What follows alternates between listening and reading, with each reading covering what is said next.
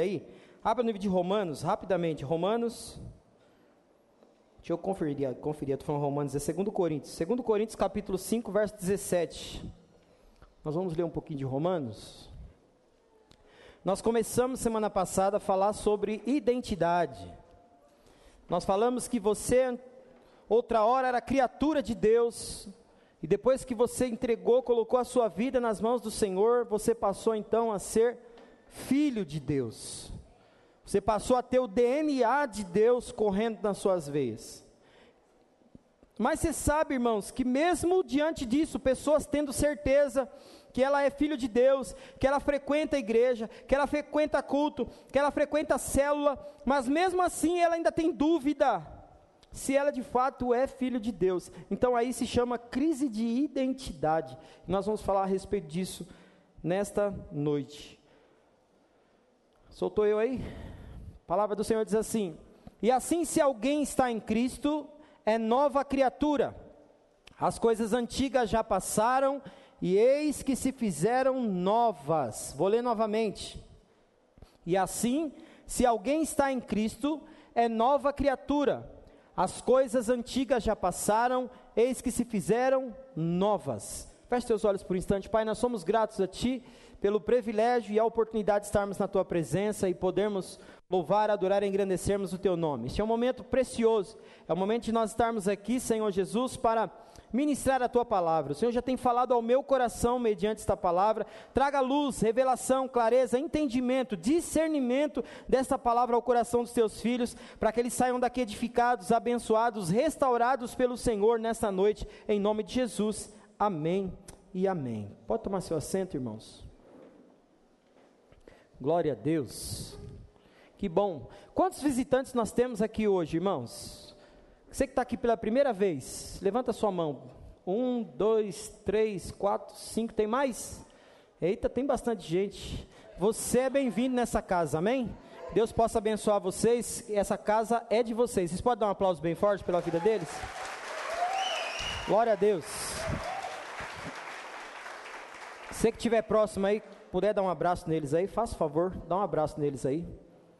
Glória a Deus. Vamos lá, irmãos. Nós temos que entender, irmãos, como eu estava falando para você, na semana passada nós começamos a falar a respeito da identidade. Nós temos uma identidade, e essa, essa identidade ela é inegável, porque a partir do momento que nós aceitamos a Cristo como nosso único e suficiente Salvador, nós passamos então a termos a identidade de Cristo. O que, que é ter a identidade de Cristo? Agora, você praticamente se parece com Ele. E se parecer com cristão, com, com Cristo, irmão, se parecer com Cristo, nós temos que entender que isso é algo glorioso. É algo glorioso. E agora eu digo para você que se parecer com Cristo, não é eu colocar terno e gravata, pôr uma Bíblia do tamanho de um livro desse tamanho debaixo do braço e falar que eu me pareço com Cristo. Porque quantas pessoas você conhece desse jeito, mas é um picareta lascado. Não tem vida de Deus, não tem identidade de Cristo, porque vive passando a perna nos outros. Eu conheço um monte de gente que é assim. Ele deveria fazer isso? Não.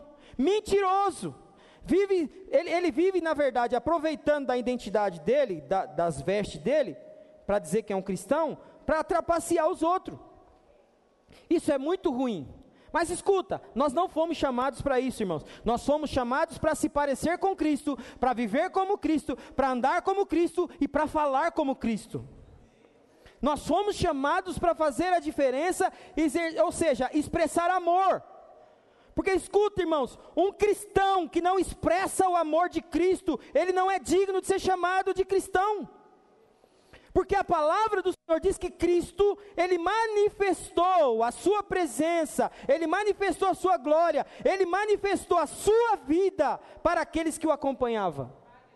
Por que, que as pessoas tinham prazer de andar atrás de Jesus? Por que, que as pessoas andavam quilômetros e quilômetros atrás de Jesus? Porque Jesus expressava algo de bom. Eu quero dizer algo para você. Eu e você fomos chamados para expressar algo de bom. É tão ruim quando você ouve, ah, meu, eu tenho um vizinho lá que ele é crente, mas é o crente do inferno. Irmão, é tão ruim quando você ouve esse tipo de coisa. Tem um, tem um vizinho lá de casa lá que ele diz que é crente. Mas eu não sei que tipo de crente que ele é. Eu acho que ele deve ter parte com o cão. Irmãos, isso é muito ruim. É sinal de que a identidade dele está em falha. A identidade dele está em falha. Agora escuta, nós não somos perfeitos. Como cristão, nós não somos perfeitos. Eu vou dizer algo para você aqui, se você está aqui pela primeira vez na igreja, talvez, se você pudesse entrar na minha mente e souber os meus pensamentos, talvez você falava, vou correr daqui agora, esse pastor não é de Deus não. Talvez se você me conhecesse de verdade, talvez você falava, pastor, eu não, não dá. Eu vou dizer uma coisa para você, como cristão, eu não sou melhor que você que não é crente. Só há uma diferença, eu tenho a identidade de Cristo. E, e, quando você tem a identidade de Cristo, você tem Cristo todos os dias te corrigindo, Cristo te, te colocando você em caminhos, ou seja, tirando você do caminho torto e colocando você em caminho reto. Servir a Cristo é bom, porque você passa, na verdade, a pensar como Cristo pensou, a agir como Cristo agiu. Então você começa a ter atitudes diferentes e as pessoas começam a visualizar isso. Escuta, como cristão, nós não precisamos andar com plaquinha no peito dizendo eu sou cristão. Como cristão, nós temos que andar na rua e quando você entrar no mercado, Daiane, as pessoas têm que olhar para você e falar: Você é crente, não é? Sem você falar nada. Quando você for de manhã na padaria, chegar lá falando bom dia para todo mundo, porque irmão, vou falar com você. Pensa num povo que muitas das vezes acorda mal-humorado. Vai para a padaria logo cedo já vai com aquela cara de maracujá amassado, e entra na padaria e não fala bom dia para ninguém. Me dá 10 pães aí. Você lembra que eu falei aqui que todo cristão ele precisa ser carismático? O cristão precisa ser carismático, irmão. Aonde ele entrar, ele precisa pelo menos falar bom dia, boa tarde, boa noite. Igual tem crente, meu irmão, que ele acha que porque ele é crente, ele não tem que falar com ninguém. Nariz empinado, não tem que olhar nem para o lado. Irmãos, isso, isso não é se parecer com Cristo.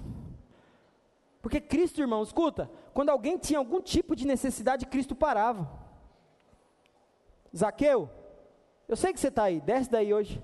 Desce daí agora, porque hoje me convém pousar na sua casa. Quem era Zaqueu?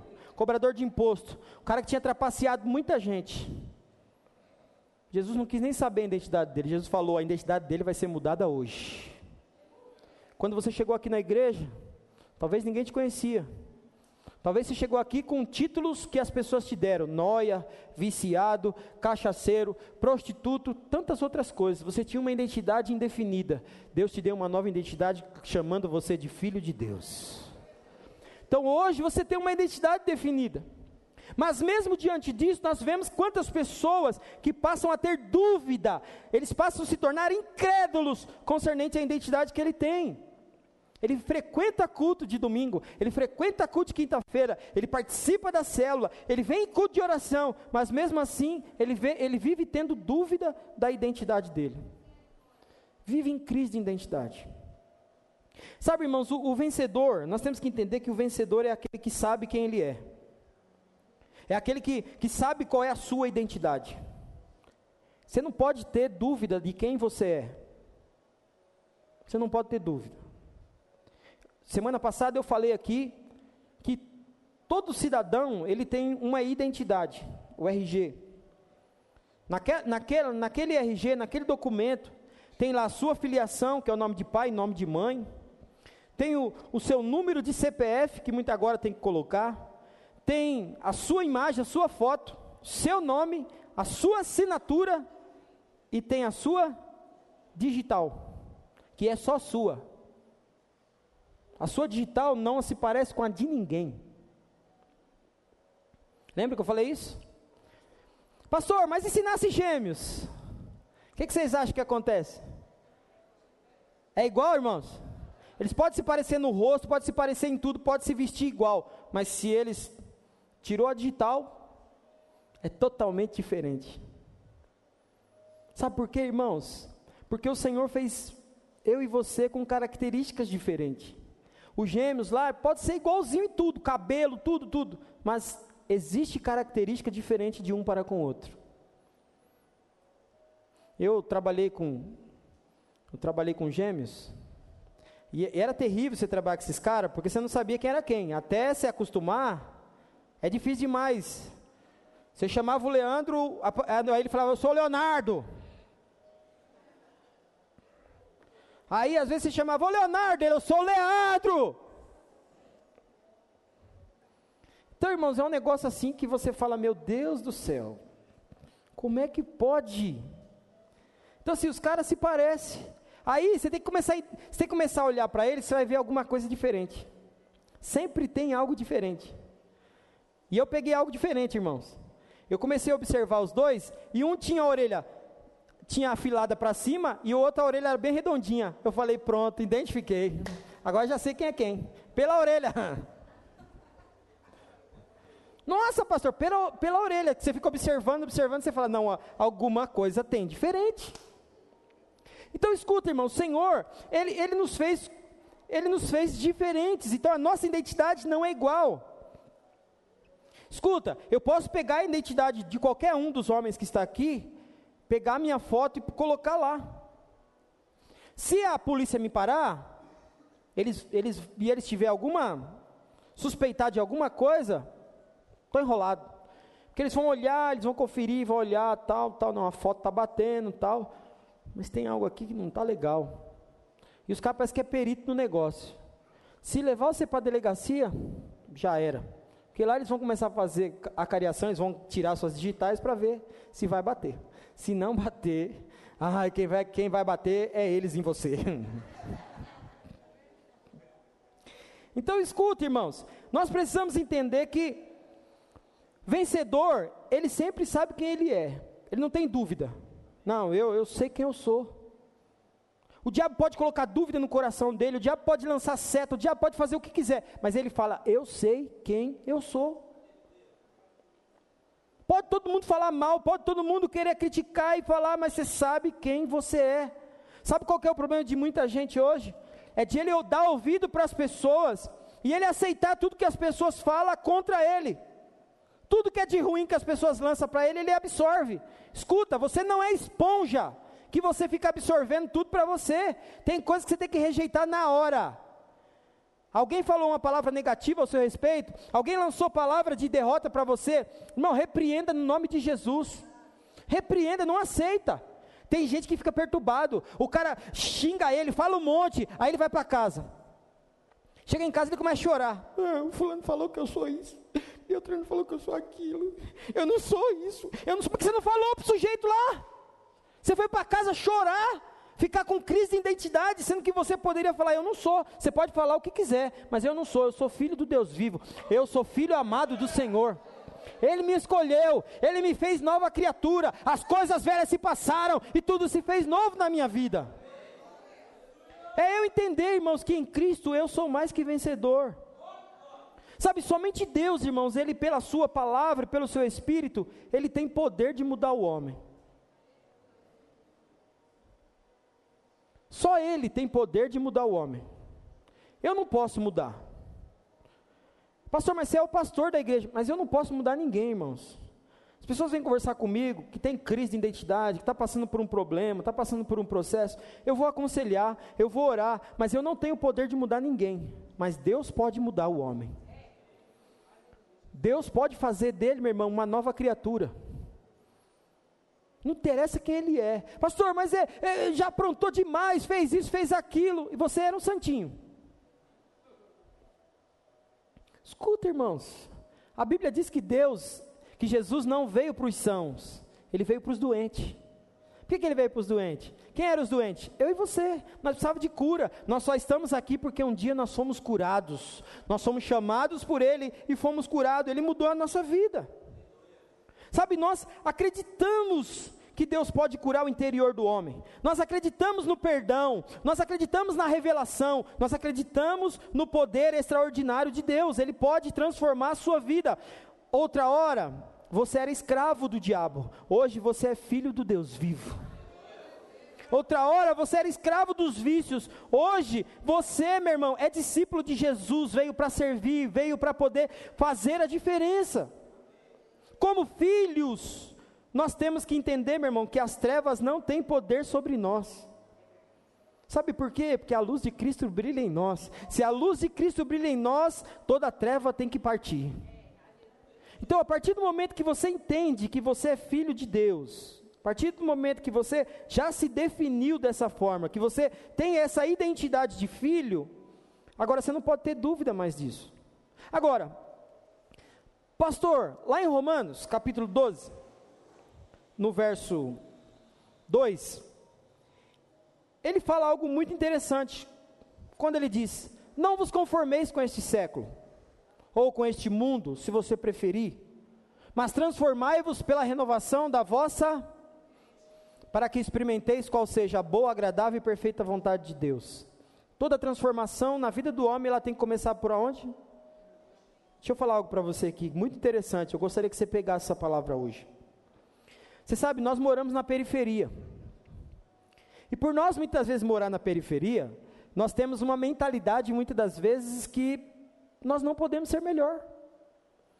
Nós, nós muitas das vezes temos uma mentalidade que nós, que assim tá bom, do jeito que tá, tá bom. Deixa eu falar uma coisa para você. Deus tem muito mais para te dar.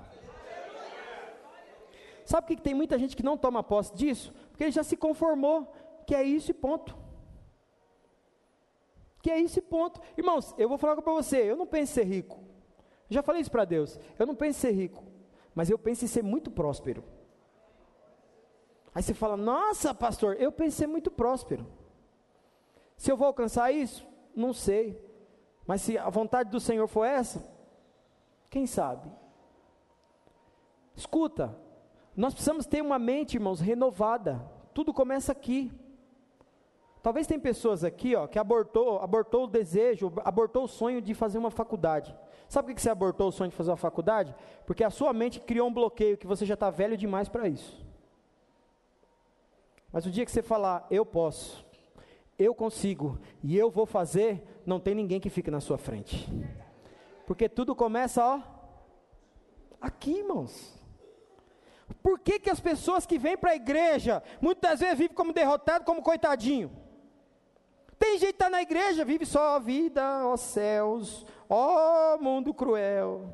Por que, que eu não saio dessa vida? Ó vida de derrota, ó vida de miséria. Mas ele está acostumado com aquilo, ele não faz nada para sair daquilo. Escuta, irmão, está na hora de você empurrar a vaquinha no precipício. Não, pastor, se eu, se eu empurrar a vaquinha, não vai ter leite. Como que eu vou comer? Como que eu vou beber? Então, então fica a vaquinha mentalidade de ter só a vaquinha. Escuta, irmãos, eu quero dizer algo para você. Deus, ele, ele, ele te fez filho. Filho do Senhor tem direito à herança. Filho do Senhor é herdeiro e co-herdeiro da sua glória. Então Deus tem muito mais para nos dar. Por que, que nós não recebemos? Porque passamos a ter crise de identidade, de achar muitas vezes que fulano pode, Beltrano pode, eu não posso. Você pode sim, porque tudo você pode naquele que te fortalece. Ele te chamou para transformar e moldar e mudar a sua vida. Irmãos, eu não creio que, que Deus chamou você para continuar na mesma. Eu não, eu não acredito num Deus que nos chamou para viver a mesma vidinha. Deus nos chamou para viver em novidade de vida. Novidade de vida, irmão, é experimentar algo novo todos os dias. Por que, que muitas vezes eu não recebo? Porque eu me conformei já. Não é assim mesmo. Não, a, a crise chegou e parou. Pastor, é, nós temos que se conformar, é assim mesmo. Eu não me conformo. Irmãos, talvez você possa falar, esse pastor é louco. Eu acredito em um país melhor. Ah, pastor, você está louco, o que esses políticos estão fazendo e está nem aí. Escuta, quem comanda, quem comanda essa terra é Deus. Ah, mas enquanto esses governantes estiver lá, enquanto esses políticos estiver lá, ei, quem rege eles é o Senhor também, fica tranquilo. Fica tranquilo, Deus está no controle de todas as coisas. Irmão, nós, nós vivemos num paraíso. Talvez você fale, pastor, nós vivemos no paraíso? Deus me livre. Sabe por quê? Porque você não consegue enxergar. Pensa comigo. Esses dias veio um pastor, ele veio, veio pregar numa igreja aqui, e ele veio. É, como é que é o nome do país lá? Próximo ao Egito. E, e ele veio para cá para o Brasil, irmãos, ele falou que ele quase morreu lá. Quase morreu. Ele só não morreu porque o que acontece? Olha o que aconteceu. Ele, ele chegou lá, abriu uma igreja, abriu uma igreja num país muçulmano. Nós estamos num país muçulmano. Ele abriu a igreja num país muçulmano. E aí os muçulmanos tudo se convertendo ao evangelho. Aí o cara parou de ir na mesquita, o muçulmano parou de ir na mesquita orar, porque todo dia eles têm que ir na mesquita orar. E os caras estavam parando de ir para orar, não estavam orando mais na mesquita. Por quê? Porque eles agora conheceram o verdadeiro Deus. Aí o que, que os caras começaram a fazer? Estavam sentindo falta. Fulano não está vindo, Beltano não está vindo. Irmãos, eles foram na casa dos caras buscar os caras para levar os caras para a mesquita. Aí os irmãos foram fazer célula na casa do da galera lá. Quando chegou lá, cadê os caras? Os caras não estavam. Foi uma vez, não estava. Foi duas vezes, não estava. Foi a terceira vez, não estava. Aí ele falou: Não, nós vamos ter que ir atrás desse cara, nós vamos ter que achar ele. Ele falou: Já sei onde ele está. Eles foram lá na mesquita, irmão. Chegaram lá no pátio lá da mesquita, olharam. Quando, quando o rapaz viu eles, o irmão e mais o outro, ele já fez assim, ó. Tipo assim, vai embora vai embora, porque eu não, tipo assim, eu não posso voltar para lá, que se eu voltar para lá. Aí, teve gente que já viu ele dando sinal. Quando viu dando ele sinal, os caras já veio e cercou. Os muçulmanos com metralhadora, já cercou. Pois não, e aquele negócio todo. E o irmão estava tudo barbudo, né? Com a veste igual a deles. Aí, ele, ainda bem que ele falava a língua dos caras. Aí ele falou que tinha ido lá para orar junto com eles na mesquita. Irmão, ele teve que ficar o dia inteiro orando na mesquita lá. Acabou lá a oração deles lá. Aí ele até acompanhou o irmão, foi, saiu junto com o irmão. Mas ele falou que ele quase morreu. Os caras quase descobriu que ele era crente. E muçulmano é o seguinte, irmão: se descobrir que é crente, eles passam a metralhadora por cima, eles não querem nem saber. Então ele, ele falando, irmãos, que Deus foi tão bondoso com ele, que ele conseguiu, ele veio de lá para cá e deixou uma igreja aberta lá. Então ele falando, eu sei da minha identidade. Se eles viessem perguntar se eu era cristão, eu não ia negar a minha identidade. Eles só perguntaram o que, que eu estava fazendo ali. Você veio orar? Você veio, né? Porque eles falam da oração. Você veio orar? Então entra. E aí ele falou: Bom, já que ele está me dando essa oportunidade de eu entrar, então eu vou entrar, vou orar. Mas ele falou: Se ele vem me perguntar se eu era cristão, eu ia ter que falar que eu era. Porque eu não posso negar Cristo. Como é que eu vou negar Cristo? Aquele que me deu a vida, aquele que me deu condição de eu estar ali. Então escuta, irmãos, muitas das vezes nós negamos a Cristo por nada. Mas sabe por quê? Porque aqui, ó, nós, não, nós tive, não tivemos a nossa mente transformada ainda. Hoje é dia de Deus transformar a sua mente, tirar toda a crise de identidade e mostrar para você que você é filho de Deus legítimo. Vamos caminhar, por causa da hora. que, que define uma pessoa? Primeiro, irmãos, a minha filiação. A minha filiação, ela determina quem eu sou. Aí você fala, nossa, pastor, é, a nossa filiação, determina quem nós somos. Aqui tem Silva, aqui tem Oliveira, aqui tem Quina, aqui tem mais o que aqui? Alves, que mais? Hã? Araújo? Lauro Silva. Justino, Quina, Ribeiro, Rocha, vixe, meu Deus, tá bom, tá bom. Você tem uma filiação, querido, e você não tem como negar isso. Ó, fulano é lá do Silva, do Silva, tô fora. Seu nome tem Silva, não tem como você sair fora. Ó, fulano aí, ó, é do Justino lá, mano. do Justino lá. Não tem como você correr e falar, não, não é não, não é não. É sim, é filiação de lá. Não tem como você negar isso. Tem como você negar, irmão? Não tem. Não tem. Porque você, na verdade, tem uma, uma filiação. E a sua filiação vai determinar quem você é. Agora escuta, eu posso mudar isso ou não? Vamos, vamos aqui comigo aqui, irmãos. Seja no Silva, seja no Quina, seja qualquer, qualquer família aqui. Qualquer um. Sempre vai ter os, os cabarruins lá, vai ou não vai? Vai. Você é, você é obrigado a ser igual os cabas ruins lá? Não. Você pode mudar isso, sim ou não? Você pode mudar essa identidade. Você não pode trocar de nome de jeito nenhum, porque já está já tá registrado. Mas você pode mudar essa realidade. Você pode separar, você pode mudar isso, irmãos. Talvez alguns entraram aqui na igreja e talvez você é o primeiro a ser cristão dentro da sua casa. Sua família toda destruída. Tudo separado, drogado, é um monte de coisa. Você olha, você fala: "Meu Deus, só Deus para entrar nessa causa". Você deu o primeiro passo? Fica tranquilo, Deus pode mudar esse quadro. Porque Deus muda, irmãos. Deus pode mudar. Deus pode reverter o quadro. O nome, a filiação, você não tem como trocar. Mas Deus pode entrar lá e mudar, mudar tudo. Eu quero dizer para você, Ele está aqui hoje para fazer isso. Nós temos uma filiação, irmão. Então, saber de quem eu sou filho determina quem eu sou. Saber de quem eu sou filho vai determinar quem eu sou, pois em grande medida nós herdamos coisas de, de nossos pais. Em grande medida, nós vamos herdar coisas dos nossos pais. Tem filho que se parece tanto com o pai que não tem como ele negar que ele não é filho do fulano. Se parece tanto, irmão, o negócio você olha assim, ó, tá o pai, tá o filho. Cara de um, focinho do outro. Tem como você negar isso? Não tem, irmãos. Não tem. Então, é uma semente que nós recebemos deles, a cada semente gera de acordo com a sua espécie.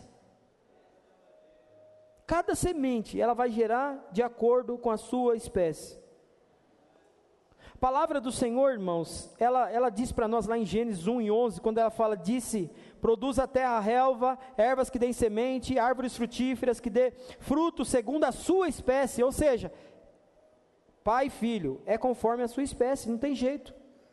Então, da mesma forma, nós podemos afirmar que se somos gerados de Deus, nós somos filhos de Deus.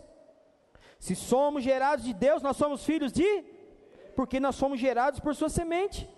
Isso aqui não é doutrina, porque tem gente que acha que isso é doutrina. Isso não é doutrina, é uma realidade. Sabe, no, nesse momento se faz, irmão, necessário lembrar que, que nós, somos, nós somos homens que fomos criados por Deus e só estamos aqui porque Ele permitiu nós estarmos aqui. Não adianta eu achar que, não, eu estou aqui porque eu, eu, eu mereço, eu estou aqui porque eu, fi, eu fiz por merecer. Meu irmão, nós não merecemos nada. Nós estamos aqui porque a graça do Senhor nos alcançou. Nós, nós não valia nada. Deus olhou assim, apontou assim, escolheu eu a dedo, escolheu você a dedo. E eu costumo sempre dizer aqui, sabe por que ele me escolheu, irmão? Porque no dia que ele me escolheu não tinha ninguém pior do que eu. No dia que ele me escolheu não tinha ninguém pior do que eu. Você acha que, que você foi diferente? No dia que ele escolheu você é porque não tinha outro. Não tinha outro pior. Ele alcançou você com a graça dele, meu irmão. Ele olhou para você e falou assim: Meu, não vale nada, não vale um, não vale um conto para os outros, mas para mim ele vale muito, vale preço de sangue. Vem para cá. Nós só estamos aqui, meu irmão, porque ele decidiu nos amar. A Bíblia diz que ele nos escolheu primeiro. Então nós, nós lemos esse texto aí, semana passada, que ele fala: Mas a todos quantos o receberam, deu-lhes o poder de serem feitos filhos de Deus, a saber, aos que creem no seu nome. Ou seja, então, como eu disse para você outra hora, nós éramos criaturas, porque não tínhamos intimidade com Deus, não fazíamos a vontade de Deus, mas hoje nós somos filhos de Deus, porque nós nos voltamos para Deus, nós é, nos colocamos diante de Deus, nós fazemos a vontade de Deus, e isso é o que importa. Isso faz toda a diferença. João capítulo 3, verso 3 a 6 diz: a isto respondeu Jesus: Em verdade, em verdade te digo, que se alguém não nascer de novo, se alguém não, precisa nascer de novo. Não pode ver o reino de Deus. Perguntou-lhe Nicodemos: Como pode um homem nascer sendo velho? Pode porventura voltar ao ventre materno e nascer segunda vez? Respondeu Jesus: Em verdade, em verdade te digo quem não nascer da água e do espírito não pode entrar no reino de Deus. O que é nascido da carne é carne, o que é nascido do espírito é espírito. Então, ou seja, outra hora nós fazíamos a vontade da carne, outra hora nós nos voltávamos em fazer tudo aquilo que desagradava a Deus. Hoje nós nos voltamos para o Senhor. Então a Bíblia, irmãos, ela quer dizer para nós que nós nascemos da carne éramos carnais, mas agora nós nascemos do Espírito, somos seres espirituais, temos uma identidade espiritual, temos uma identidade de Cristo, nós somos filhos de Deus, que é Espírito. Sabe, irmãos, se nós não assumirmos a nossa posição de filho, nós estamos desperdiçando todo o sacrifício que Jesus fez na cruz do Calvário por nós. Se nós, irmãos, não assumirmos a nossa posição de filho diante de Deus, com todas as implicações disso, nós vamos viver fora do padrão de Deus. Deus chamou para que nós possamos ser diferentes. Irmãos, acredita em mim, principalmente você que está aqui pela primeira vez. Tem crente chato? Tem. Tem crente carnal? Tem. Tem crente picareta? Tem. Mas tem crente espiritual. Tem crente que expressa Cristo. Tem crente que expressa Jesus Cristo. Tem crente que expressa a glória de Cristo. Aonde você vê ele, ele está fazendo alguma coisa de bom. Aonde você vê ele, ele está ali, meu irmão. Ele está andando como um cristão deve andar. Porque ele entendeu, eu sou filho, eu tenho identidade. Como identidade eu não posso, sabe, eu tenho que zelar por esse nome. Eu tenho que zelar por esse nome. Sabe, é, quarta-feira meu pai estava ministrando na, na célula e ele estava falando exatamente a respeito disso. Eu, eu, eu tenho o sobrenome dele, Kina. Então ele sempre falou o seguinte: ó, cuidado, hein, que vocês andam fazendo por aí, que vocês têm meu, vocês carregam meu nome. Ele está errado? Porque se eu pisar na bola, fazer alguma coisa lá, é filho do Osias. Filho do Osias Kina. É Kina. Porque eu errei, meu pai vai tomar uma fama de ruim também, irmãos. Então você percebe que muitas das vezes essa questão da filiação, ela é muito séria. Então se você é representante de Cristo, representa bem a Cristo, não passe vergonha. Não faça ele passar vergonha. Porque, irmãos, tudo isso faz a diferença. A palavra de Deus, ela nos garante que nós somos coerdeiros de Cristo. Romanos capítulo 8, verso 14 a 17 diz: Pois todos os que são guiados pelo Espírito de Deus são filhos de. Porque não recebeste o espírito de escravidão para viverdes outra vez atemorizados ou com medo, mas recebeste o espírito de adoção, baseados no qual clamamos: Abba, Pai. O próprio Espírito testifica com o nosso espírito que somos filhos de Deus. Ora, se somos filhos, somos também herdeiros, herdeiros de Deus, co-herdeiros com Cristo. Se com Ele sofremos, também com Ele seremos glorificados. Meu irmão, isso é maravilhoso demais. Se com Ele você sofre hoje, mas você vai ser glorificado também naquele dia. Isso significa que nós herdamos junto com Cristo toda herança, tudo que diz respeito a Ele é nosso também, é meu, é seu, porque nós passamos a ter direito. Sabe, muitas das vezes, irmãos, o diabo, ele vai querer levar você para a escravidão de novo. Muitas das vezes o diabo, ele vai querer levar você a, a, a olhar, enxergar você como escravo, mas você não é escravo. Pastor, eu sou escravo sim, pastor. Eu ainda pratico, eu ainda tenho vício. Escuta, é só mais um pouquinho. Que a obra que Deus começou a fazer na sua vida, Ele vai completar. Talvez você diga, nossa pastor, mas Deus me ama mesmo assim. Escuta, irmãos, Deus te ama. Ele te ama tanto, a ponto de ele, na verdade, começar a fazer você tomar nojo da droga, nojo da bebida, nojo daquelas coisas que você faz que não agrada a ele, porque Deus é assim. Não adianta eu ficar aqui medindo você. Você já viu, você já viu aquelas pessoas que às vezes se convertem? Eles se convertem nessas igrejas pentecostal, né, do manto, do, né? Aí eles vão para a igreja lá, só que é o seguinte, ele ainda dá uma, uma pitada ainda. Aí às vezes você encontra o, camarada na rua, irmão, ele está vindo lá na frente, lá ele está vindo, ó, nem, nem, ele está lá, ó, se deliciando. Tá nem aí, irmão, daqui a pouco, irmão, ele, ele dá de frente com o irmão. Quando ele dá de frente com o irmão, o que, que você acha que ele faz? Ele pega esse põe aqui na mão, aqui, irmão, ele fica segurando, ele não apaga o miserável. Ele fica aqui, a mão dele está queimando, mas ele está aqui, ó. Ô irmão, a paz, a paz. Sem todo sem graça, a paz. E aí, irmão,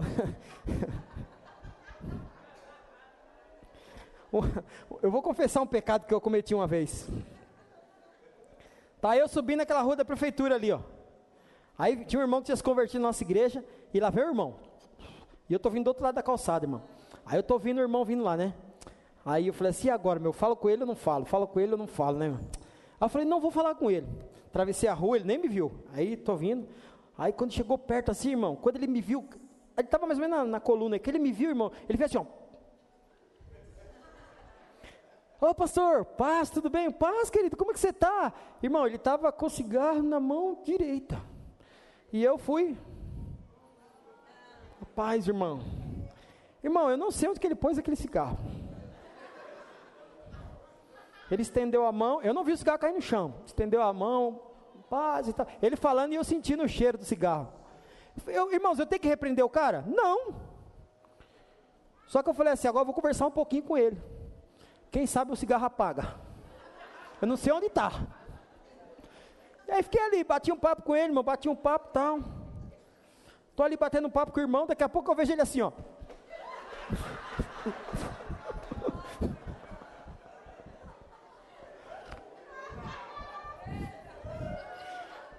Irmão, eu fiquei sem graça depois. Que eu falei, meu Deus, ele pôs o cigarro no bolso eu acho que começou a fritar aqui atrás. E ele começou. E eu falei, o que, que, tá, que tá acontecendo, irmão? Tem alguma coisa, irmão? Não, não é nada não, pastor. É que acho que um bicho me mordeu.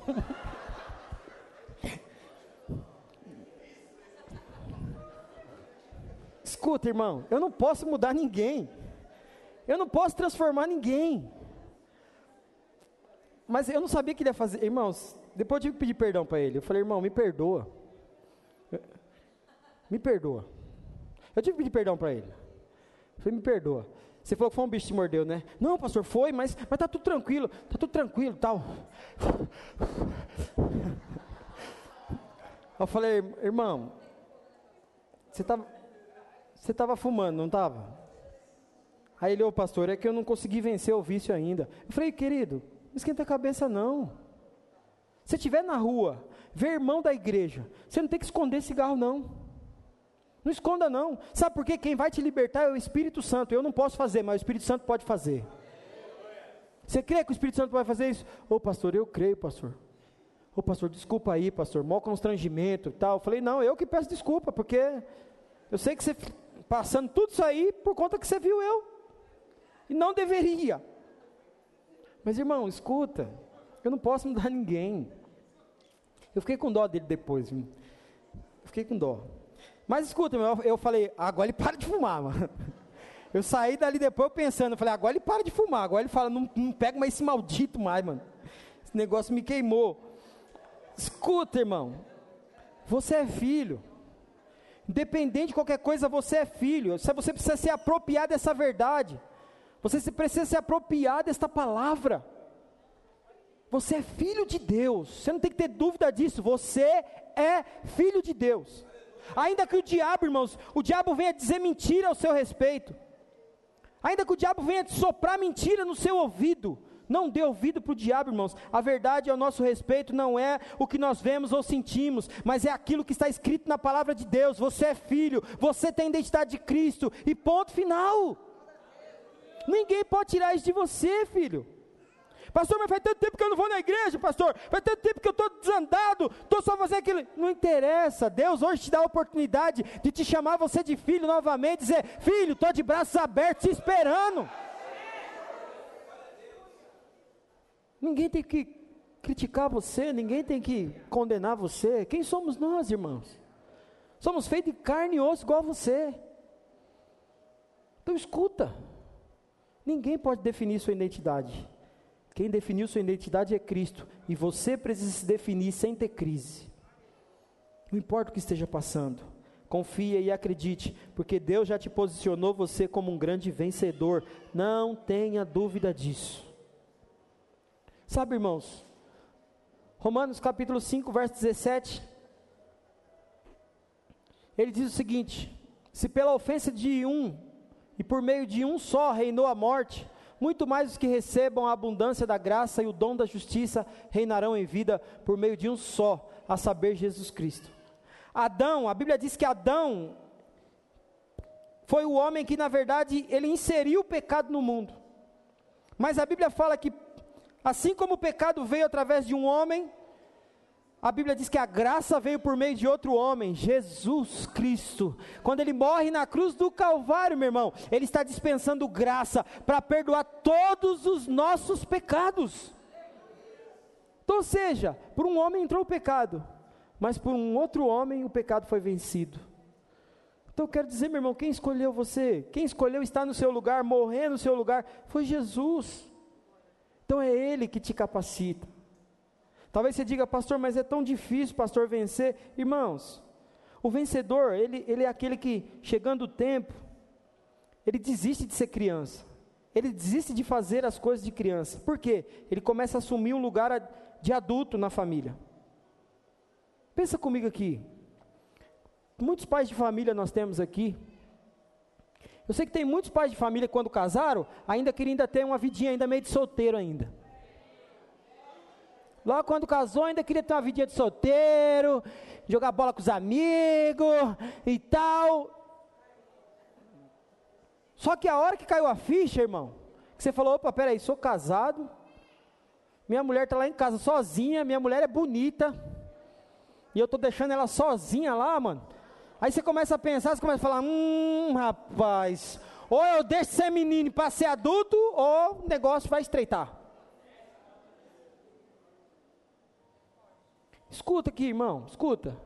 Você sabe o que, que traz responsabilidade para o casamento é filho, você sabe, né? Talvez você fale, não, pastor, filho não traz, não traz responsabilidade para o casamento, traz. Filho traz uma responsabilidade a mais. Se o cara for homem mesmo, casou, a mulher ficou grávida, se ele for homem mesmo, homem de verdade, homem com H maiúsculo, ele vai se tornar homem rapidinho, que ele vai falar, opa, peraí, agora, agora complicou o negócio. Quando era só eu e a nega véia, era um negócio, agora, já está vindo bacuri aí, negócio muda de figura. Porque, irmão, o cara solteiro, ele casou. vamos falar o, o, casado mesmo, de novo, não tem filho. Aí o cara fala, saí da casa da minha mãe, não precisa ajudar mais lá, agora eu tenho que ajudar aqui, vou pagar minhas contas aqui. Aí ele fala, tudo que eu não tive quando eu era criança, vou ter agora. Videogame, carrinho de controle remoto e tal, tudo ele quer comprar. É nada, pastor. É. Casou faz pouco tempo. Aí ele fala, não, preciso de um videogame. Aí se, se, o, se o menino está nascendo, está para nascer, não, é para fulano, mas o menino nem nasceu ainda. Já está jogando um H já na mulher, já para comprar um. É para ele. Fala logo, é para você, sujeito. Eu tenho um irmão, irmãos. Meu irmão. Até quero agradecer os irmãos pela oração. Ele está bem, está se recuperando bem. Daqui uns dias ele está aqui com a gente no culto aqui. Aquele camarada, irmão, vou falar uma coisa para você, meninão de tudo. Ele empina a pipa até hoje. A filha dele está maior que ele. E ele empina a pipa até hoje. Fala, não, mano. Irmão, ele tem coleção de carrinho. Ele tem coleção de mini crack. Sabe aqueles mini crack da Copa? Ele tem coleção de mini crack. O meu irmão, ele está ouvindo agora, ele está assistindo, tenho certeza que ele está assistindo. Tá casa dele está assistindo. O meu irmão, irmão, ele tem, ele tem álbum de figurinha da Copa.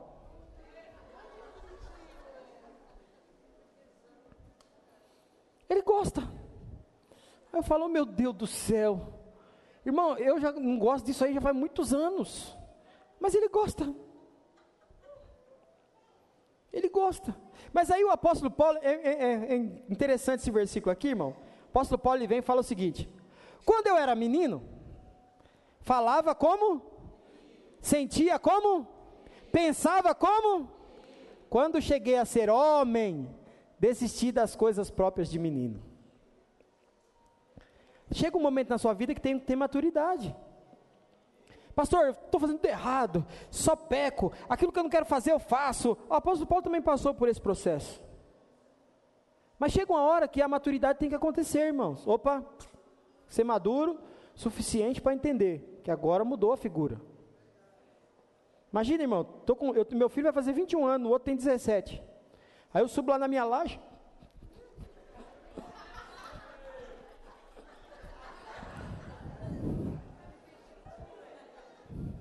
Já pensou, irmão? Que negócio de louco? Nem meus filhos pinam pipa, irmãos. Meus filhos não sabem o que é pinar pipa, não. Por quê? Nós sempre moramos aqui no recanto. Aqui é perigoso demais, irmão. Então eu nunca deixei. E eles também nunca também se interessaram muito. Então, meu irmão quis desandar eles, meu irmão. Meu irmão queria desandar eles, levar eles para empinar pipa. Eles não, nunca gostaram, nunca muito for, foram muito afim, não. Mas escuta, irmão, sabe por quê? Quando você entende que você não é mais menino, você vai querer fazer coisa de adulto, não vai querer fazer mais coisa de menino. Espiritualmente falando, é assim: você vem para a igreja, você não vai ser um crentão espiritual do dia para a noite. É um processo, você vai mudar aos poucos. Você vai ouvindo a palavra e a palavra vai fazendo, vai mudando você devagarinho, porque eu não posso mudar, mas a palavra, mediante o Espírito Santo, ele vai trazendo mudança para você dentro de você. Ele vai transformando você. E a Bíblia diz que a transformação não é de fora para dentro, a transformação sempre é de dentro para fora. É assim que acontece, irmãos. Então acredita, aquele que começou a boa obra, ele é fiel para aperfeiçoar na sua vida. Minha nacionalidade determina quem? Nós tem algum estrangeiro aqui? Tem algum estrangeiro aqui, irmão? Haitiano, que nós está cheio aqui em Perus. O Lucas é o haitiano? O Lauro também? Esses caras é uma benção. Esses caras vai para o céu, viu, Lauro? Pode ficar tranquilo. Escuta, irmãos, nessa terra que nós estamos aqui, nós somos chamados de brasileiros. Sim ou não? Sim. Brasileiro. Não importa se você é da Bahia, se você é de Pernambuco, se você é do Ceará, não importa se é de São Paulo, se é do Rio de Janeiro, você é brasileiro. Acabou. Tem esse negócio. Fico vendo um pessoal aí que fala: não, o pessoal da terrinha lá não é do Brasil, é brasileiro. Nós somos brasileiro. Então, irmão, escuta. Nós temos uma nacionalidade e ela determina quem nós somos. Se eu sair do Brasil, for para Portugal, Estados Unidos, Inglaterra, França, qualquer país que eu for, eu não vou ser considerado de lá, eu vou ser considerado daqui, eu vou ser considerado brasileiro do mesmo jeito. Porque não tem como mudar nacionalidade, igual como, como não tem como mudar filiação, não tem como mudar nacionalidade. Ainda que você queira, mas não tem como. Ah, pastor, mas as pessoas vão para lá e tal, elas conseguem lá. É, escuta, irmão, isso aí é uma coisa que a lei lá dá, dá direito de ele se tornar cidadão lá, de dupla cidadania. Mas ele não perde a nacionalidade brasileira. Ele pode ter dupla cidadania lá nos Estados Unidos, aonde ele for, mas a identidade dele, a nacionalidade dele é brasileira. Então eu quero dizer algo para você aqui muito rápido, irmãos, não temos tempo para falar de tudo. Agora escuta, onde nós chegarmos, nós vamos ser considerados brasileiros. Então, da mesma maneira, irmãos, é a nossa vida em Deus. Efésios, capítulo 2, verso 19 diz: Assim já não sois estrangeiros e peregrinos, mas co-cidadãos dos santos, e sois da família de. Você é da família de Deus. Assim como você tem a nacionalidade brasileira, você é da família de Deus. Outra hora nós nascemos nas trevas, mas a Bíblia fala que nós morremos em Cristo, nascemos na luz e logo, ou seja, a nossa antiga nacionalidade de ser pecador, de ser considerado filho das trevas, ela passou, porque nós passamos agora a ser considerados filhos da luz. Colossenses capítulo 1, verso 13 diz: Ele nos libertou do império das trevas e nos transportou para o reino do Filho do seu amor. Escuta, irmãos, outra hora nós vivíamos nas trevas, hoje nós vivemos em amor. Agora, escu escuta, passei muito aqui, né? Você muitas das vezes sabe que assim como não tem como mudar a filiação, assim como não tem como mudar a nacionalidade, não tem como mudar a sua filiação em Deus, não tem como mudar a sua nacionalidade em Deus. Se você entende, sou filho de Deus, sou nascido em Deus, pertenço à família de Deus, eu vou desfrutar das coisas de Deus. Ponto. Ponto. Não tem quem diga ao contrário. Não, pastor, mas é difícil e tal. Escuta, irmãos. Você não tem que ficar falando das suas mazelas, você não tem que ficar falando dos seus problemas, você tem que falar que você agora faz parte da família de Deus e tudo que você pedir no nome dele, você crendo, você vai receber. Você tem que ter essa certeza dentro de você. Então, nós não podemos, irmãos, se esquecer disso. A, a, Bíblia, ela nos garante que nós somos cidadão do reino, nós somos nação santa, nós somos povo adquirido, nós somos povo de propriedade exclusiva do Senhor. O diabo não pode nos tocar, o diabo não pode nos paralisar. Você é alguém, meu irmão, que pertence à embaixada do reino de Deus. Você é alguém que você precisa ter um posicionamento de entender: estou aqui de passagem, a minha pátria não é aqui, a minha pátria é no céu, juntamente com o Senhor. Vai chegar um dia que a trombeta vai soar e ele vai vir buscar os filhos, e os filhos se encontrarão com ele. E eu quero dizer algo muito importante para você: não tem como mudar. Sabe, irmãos, uma das coisas que eu, que eu vivo falando, tem gente que entra na igreja, Aí depois ele parece que enjoa da igreja, cansa e vai embora para o mundo de novo, vai fazer a vontade lá do diabo e tal, e aquele negócio todo. Só que um dia ele lembra: meu, não, minha identidade não é essa, a minha filiação não é essa, a minha nacionalidade não é essa. Aí o que ele faz? Ele volta para a igreja de novo, se rende, Deus perdoa ele, Deus tira os carrapichos, tira ali todo o pecado, Deus dá uma nova vida para ele. Sabe por quê? Porque você tem uma nacionalidade. Tem um hino que nós cantávamos aqui que diz que quem já pisou no Santo dos Santos em outro lugar não sabe viver. Você pode até sair, irmão. Você pode até fazer estripulia, você pode fazer de tudo. Mas uma hora você vai lembrar, você vai falar: não, peraí, meu. Eu tenho filiação, eu tenho nacionalidade, eu tenho família. Eu vou voltar para minha família. E toda vez que você volta, tem irmãos que te abraçam e falam bem-vindo à família novamente. Sabe por quê, irmão? Porque nós temos que praticar o amor de Cristo. Nós não estamos aqui para condenar ninguém, nós não estamos aqui para julgar ninguém, nós estamos aqui para ajudar. Muitas pessoas estão afastadas da igreja. Muitas pessoas estão distantes da igreja. Por quê? Muitas vezes pensam em voltar. Só quando ele pensa na irmã Joana, na irmã Joaquina, as fofoqueiras da igreja, ele fala: não volto. Eu espero que não tenha nenhuma Joana e nenhuma Joaquina aqui. Sabe, irmãos, escuta, nós estamos aqui. O Senhor nos escolheu. Nós entendemos a nossa filiação. Nós entendemos nossa nacionalidade e estamos aqui. Tem gente que muitas vezes não vai ter a estrutura que você tem, ele vai sair. Mas o dia que ele voltar, vai ter pessoas de braços abertos dizendo: Vem, filho, para a casa do Senhor teu Deus. Vem para onde você não devia ter saído. A casa é sua. A casa é sua. Sabe, irmãos, nós temos que ter esse coração. Não, pastor, sabe o que acontece? Tomara que fulano não volte nunca mais. Tomara que Beltrano não volte nunca mais. Você é porteiro do céu agora? É você que escolhe quem tem que vir para a igreja e quem não tem que vir? Está igual a célula lá do pastor estava fazendo. Vamos orar pela cadeira. Pôs a cadeira. Quem que você quer colocar na cadeira? Aí uma lá, era, irmãos, é a casa, a casa é o seguinte, é a mãe e três filhas. A mãe e três filhas. A casa que estava fazendo a célula. A mãe e três filhas. Colocou a cadeira lá. O que, que você quer colocar aqui na cadeira tal? Aí uma falou: ah, eu quero colocar fulana, cicrana e tal. Cicrana não. A outra já gritou: cicrana não, aqui não. Cicrana não.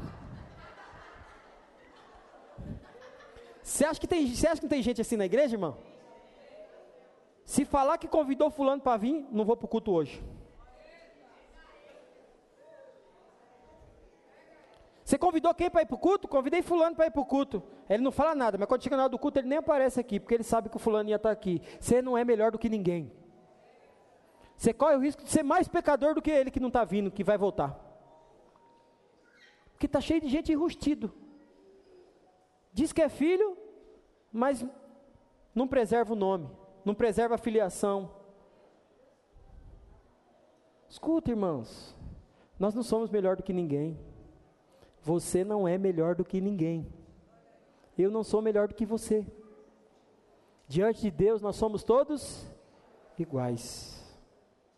Amém? Vamos aí para o terceiro. Preciso encerrar. Meu nome determina quem eu. Meu nome determina quem eu. Irmãos, se eu chego a falar para você aqui, muitos aqui me conhecem. Muitos me conhecem aqui. Faz parte dessa igreja, me conhecem. Ah, o pastor Alex, tal. Você já vai identificar logo. Não, o pastor Alex, meu pastor, tal, tal. Mas irmãos, tem gente que, gente que fala, tinha uma irmã, essa irmã abençoada. Toda vez que ela ligava para a pastora, pastora, sabe a, sabe a fulana de tal? Então a fulana de tal está com câncer. A fulana de tal, ela foi desenganada pelo médico, não sei o quê. E a pastora fala, fulana de tal. Quem é fulana de tal? Ah, é a fulana lá que mora perto da minha casa, que não sei o quê. Tá, tá, tá. A pastora fala, então eu não conheço. Irmãos, se falam para você, Silvio Santos, te lembra alguma coisa? Se falar para você do Pelé que não morre nunca, né? Nunca vi aquele. Se falar da tia Deja, meu Deus. A tia Deja, irmãos, é a tia das meninas aí, da Edna e da Érica. Aquela, aquela irmã, aquela irmã, a tia delas, irmão, aquela, aquela mulher vai. Jesus vai voltar e ela vai estar tá viva ainda. Ela está quantos anos? Quanto? 95. Irmão, escuta, 95 anos, meu irmão. Tá fazendo ginástica, ó. Tá fazendo ginástica.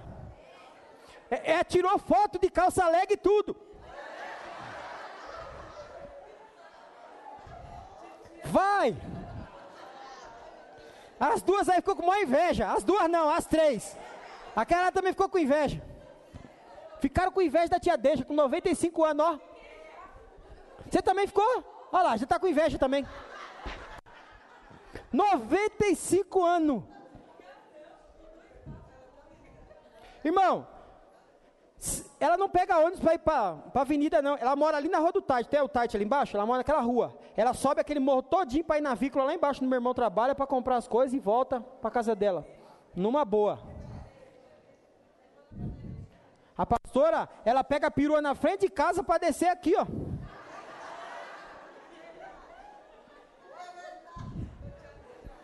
Não, eu já falei que eu vou contratar a tia Deja para ser personal trainer das três lá. Ó.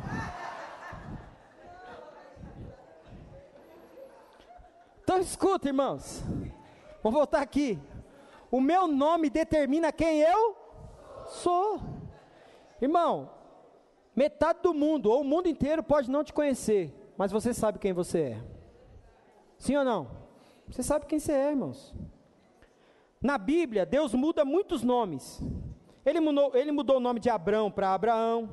Abrão, irmão, significava bom homem. Para Abraão, que significava pai de multidões, pai exaltado.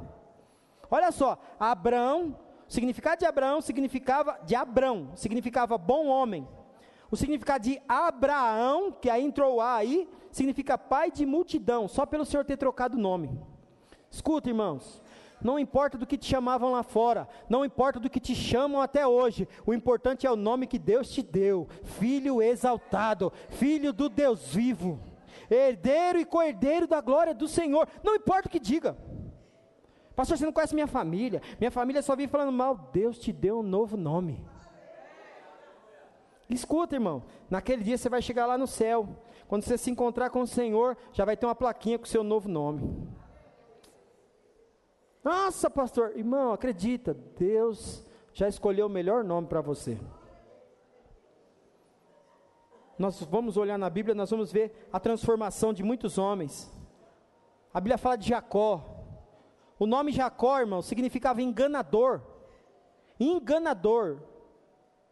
Nome de Jacó significava enganador. Aí a palavra do Senhor diz que quando ele tem um encontro com o Senhor, a Bíblia fala que ele, o nome dele foi mudado para Israel. Sabe o que significa Israel?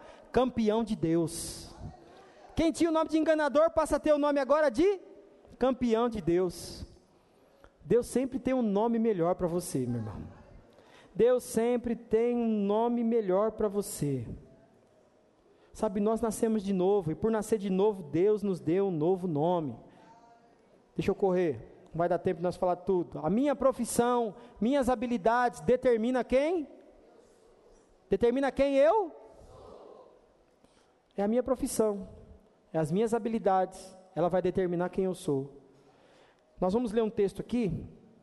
Primeiro livro de Samuel, capítulo 10, verso 1 e o verso 6. O verso 1 diz assim: Tomou Samuel um vaso de azeite e lhe derramou sobre a cabeça e o beijou e disse: Não te ungiu porventura o Senhor por príncipe sobre a sua herança, o povo de Israel? Versículo 6: O Espírito do Senhor se apossará de ti e profetizarás com eles, e tu serás mudado em outro homem. Quando a unção de Deus vem, irmãos, quando a unção de Deus vem sobre a vida do homem, ele passa a ser um novo homem. A Bíblia fala que Saul, ele tinha suas habilidades. Mas a Bíblia fala que ele passou a ser um grande homem de Deus quando a unção veio sobre ele. Nós vamos ver que essa unção depois ela foi passada. Chega em Davi, Quem era Davi? Cuidador de ovelhas. Quem era Davi? Alguém esquecido pelos, pelos, pelos pais e pelos irmãos lá no campo, cuidando de ovelha. Enquanto os irmãos eram soldados do exército. Mas a palavra do Senhor diz que quando Deus, Ele manda Samuel ungir um novo rei para Israel. Deus não manda chamar os, os fortes, os parrudos, os bonitão. Deus mandou chamar o Davizinho que estava lá cuidando de ovelha. Deus falou: manda ele vir. Nós não vamos sentar na mesa enquanto ele não chegar aqui. Irmão, escuta, a Bíblia fala que Davi era um cara ousado. Sabe por quê? Porque ele confiava em Deus. E a Bíblia diz que quando ele chegou, Deus já testificou no coração de Samuel e falou: Esse aí, ó. Esse aí é o novo rei de Israel. E a Bíblia diz que quando o azeite foi derramado na cabeça de Davi, a Bíblia diz que a unção do Senhor se apoderou de Davi. Se ele era ousado, ele passou a ter muito mais ousadia, porque a unção de Deus estava sobre ele. Eu quero dizer algo para você: quando a unção de Deus ela vem sobre a tua vida, a sua vida nunca mais será a mesma. Você que já experimentou mover o poder de Deus, a glória de Deus sobre a tua vida, você sabe do que eu estou falando. Depois que você sentiu o primeiro arrepio do Espírito Santo sobre a tua vida, sua vida nunca mais foi a mesma. Porque aquilo que passou a pulsar dentro de você, meu irmão, é muito maior. Sabe, a Bíblia, irmãos, ela é um livro maravilhoso. Então nós temos que acreditar que Deus tem muito mais para fazer. Amém? Solta eu aí, eu acho que travou aí. Passa aí, porque eu acho que deu bug aí. Isaías, capítulo 61, verso 1 diz: O Espírito do Senhor Deus está sobre mim, porque o Senhor me ungiu para pregar boas novas aos quebrantados, enviou-me a curar os quebrantados de coração, a proclamar libertação aos cativos e a pôr liberdade aos algemados. Ou seja, é o Espírito do Senhor Deus está sobre você. Ele te ungiu. O que, é unção? Põe para mim aí. Unção significa o ato de Deus separar uma pessoa para uma determinada função, revestindo-a de autoridade para ocupar a posição e habilidade para desempenhar a função. Ou seja, pos posição mais habilidade é igual a identidade. Deus dá posição com habilidade que gera identidade. Então escuta, o que nos move, irmãos, é a unção. O que vai mover você a fazer aquilo que é da vontade de Deus é a unção. É a unção de Deus. É como eu te disse, eu não posso te mudar. Eu não posso transformar você. Eu não posso moldar aquilo que você faz, eu não posso mudar a sua mente, mas há um Deus que, quando Ele vem com unção poderosa, Ele muda você por completo, Ele transforma você. Até os seus amigos que andavam com você passam a olhar para você e falar: Não, meu, Fulano está diferente. Fulano mudou. Mudou da água para o vinho. Fulano não era assim, Fulano mudou. Meu irmão, isso faz toda a diferença. Deus está aqui hoje para te dar uma nova identidade. Passa para mim aí, eu preciso encerrar. O que eu declaro que sou determina quem eu sou. O que eu declaro que sou determina quem eu sou. Se você, de, se você proclamar, declarar que você é um Zé Ruela, você é um Zé Ruela. Credo, pastor, é verdade.